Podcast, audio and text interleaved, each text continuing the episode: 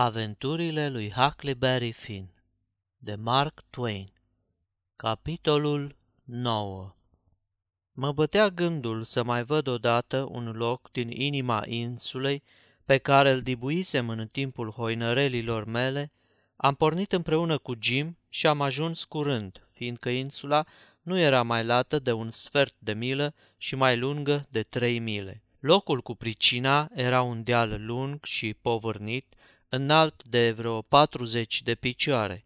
Ne-a fost greu al dracului să ajungem pe culme, fiindcă drumul urca pieptiș printre tufe dese. Ne-am târât și ne-am cățărat noi așa până ce am dat, tocmai în vârf, de o peșteră mare, scobită în stâncă și cu deschizătura înspre partea Illinoisului. Peștera era largă cât două-trei încăperi și Jim putea sta în picioare înăuntru. Între pereții ei era răcoare, nu glumă. Jim voia să ne aducem numai decât tot ca la balâcul în peșteră, dar i-am zis că n-are rost să ne cățărăm mereu până acolo. Jim zicea că de-am adăposti luntrea într-un loc bun și am căra ca la balâcul în peșteră, ne-am putea ascunde acolo, la caz că ar veni cineva pe insulă și atunci nu ne-ar mai da de urmă decât cu copoii. Afară de asta, zicea el, păsărelele au vestit ploaie. Ce? Vrei să ni se ude lucrurile? Ne-am întors așadar la luntre și am adus-o cam în dreptul peșterii, apoi am cărat toate lucrurile sus. După aia am dibuit-o ascunzătoare pentru luntre în desișul de sălcii. În undițe se prinseseră între timp câțiva pești, i-am scos și, după ce am pus undițele la loc, am început să ne pregătim masa de prânz. Gura peșterii era destul de largă ca să poți vârâ pe acolo un poloboc. Într-o parte a intrării era un fel de prag, tocmai bun pentru vatră. Am făcut focul și ne-am gătit prânzul. Am întins păturile în chip de covor și ne-am așezat la masă, după ce am cărat lucrurile în fundul peșterii, ca să ne fie la îndemână. În curând se făcu întuneric și începu să tune și să fulgere. Va să zic că păsărelele avuseseră dreptate. Se porni o ploaie grozavă și un vânt nemaipomenit. Era una din furtunile alea care se stârnesc vara. Din pricina beznei, totul în jur părea vânăt. O frumusețe! Ploaia era atât de deasă că la doi pași mai încolo copacii păreau fumurii și încălciți ca o pânză de păianjen. Când și când, o pală de vânt încovoia copacii, întorcând frunzele pe fața lor albicioasă. Apoi se stârnea o volbură grozavă care smucea crengile de-ai fi zis că-și frâng brațele ca niște nebune. Și deodată, în bezna asta vânătă, se ivea o fâșie de lumină, care îți dezvăluia o clipă vârfurile copacilor zbătându-se în furtună cu sute de pași mai departe decât îi văzuseși până atunci. Dar peste o clipă era iar întuneric ca în iad și auzeai cum se dezlănțuie tunetul cu un bubuit asurzitor, hăulind și pornind de-a rostogolul pe boltă spre fundul pământului. Parcă s-ar fi dat de-a dura niște butoaie goale pe o scară lungă, lungă, știți, dintre alea care trosnesc cu zgomot mare, E strașnic, Jim, ce zici? N-aș schimba locul ăsta pentru nimic în lume.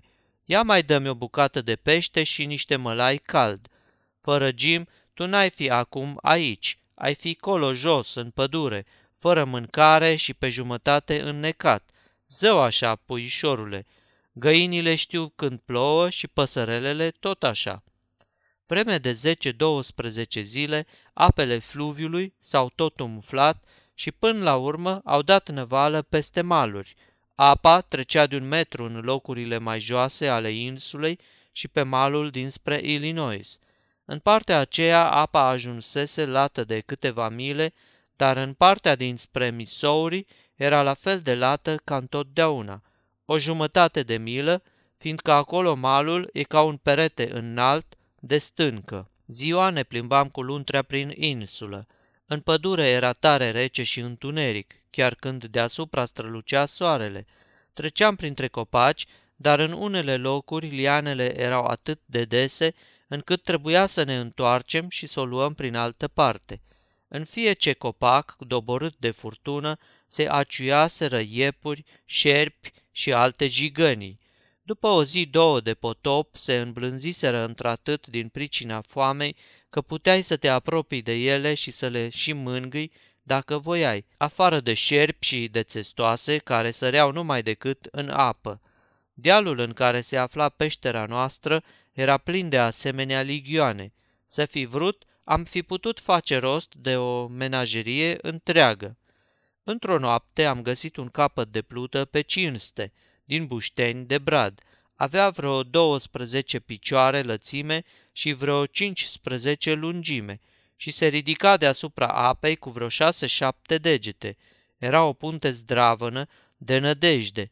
Ziua se întâmpla să vedem plutind pe apă bușteni, dar îi lăsam să treacă. Nu ne arătam pe lumină.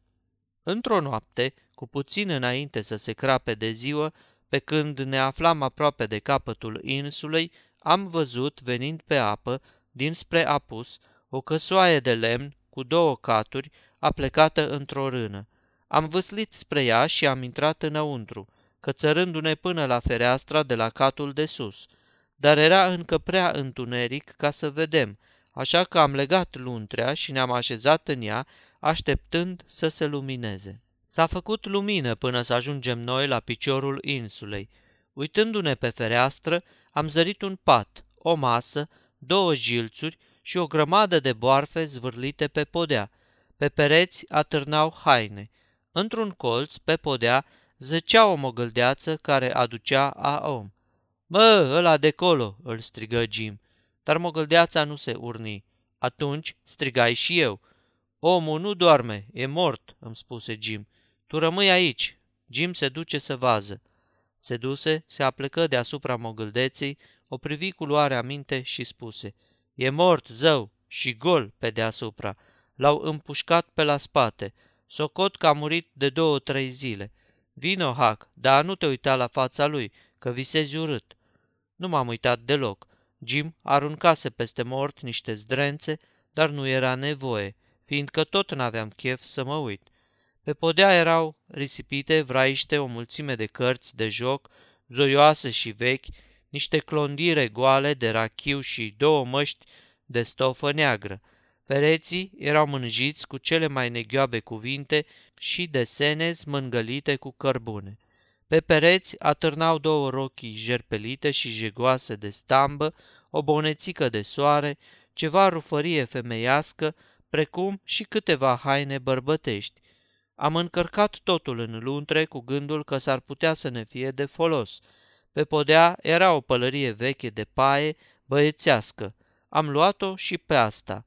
Mai era și o sticlă în care fusese cândva lapte și care era astupată cu un dop de cârpă, un fel de biberon pentru sugaci. Am fi luat noi și sticla, dar era spartă. Am mai găsit și un scrin vechi, rost de vreme, și un cufăr cu balamalele rupte. Erau deschise, dar n-aveau nimic de preț în ele.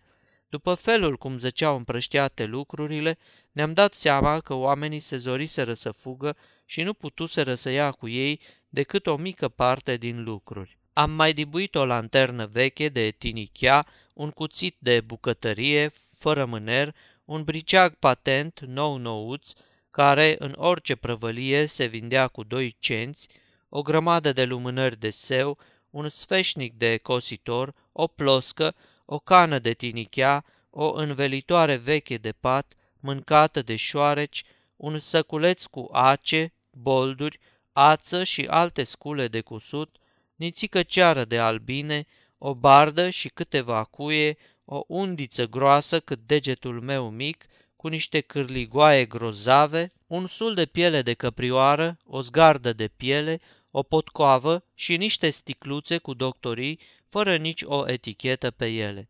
Când să plecăm, am găsit și o țesală bunicică, iar Jim a dibăcit un arcuș rablagit de vioară și un picior de lemn. Îi plesniseră curelele, dar altminteri era un picior destul de bun, măcar că era prea lung pentru mine și prea scurt pentru Jim. Am căutat de ne-a ieșit ochii, dar n-am putut găsi și perechea piciorului. Una peste alta a fost o pradă frumoasă pe legea mea. Când am ieșit afară, am văzut că ne depărtasem cu vreun sfert de milă de insulă și se făcuse ziua de-a binelea. L-am pus pe Jim să stea lungit în luntre și l-am acoperit cu pătura. Altfel s-ar fi văzut de la o poștă că e negru. Am vâslit spre malul dinspre Illinois, dar curentul ne-a dus cu vreo jumătate de milă mai la vale. Am luat-o înapoi prin apa liniștită de lângă țărm și am ajuns cu bine acasă, fără nicio încurcătură. Nu ne văzuse nimeni. Sfârșitul capitolului 9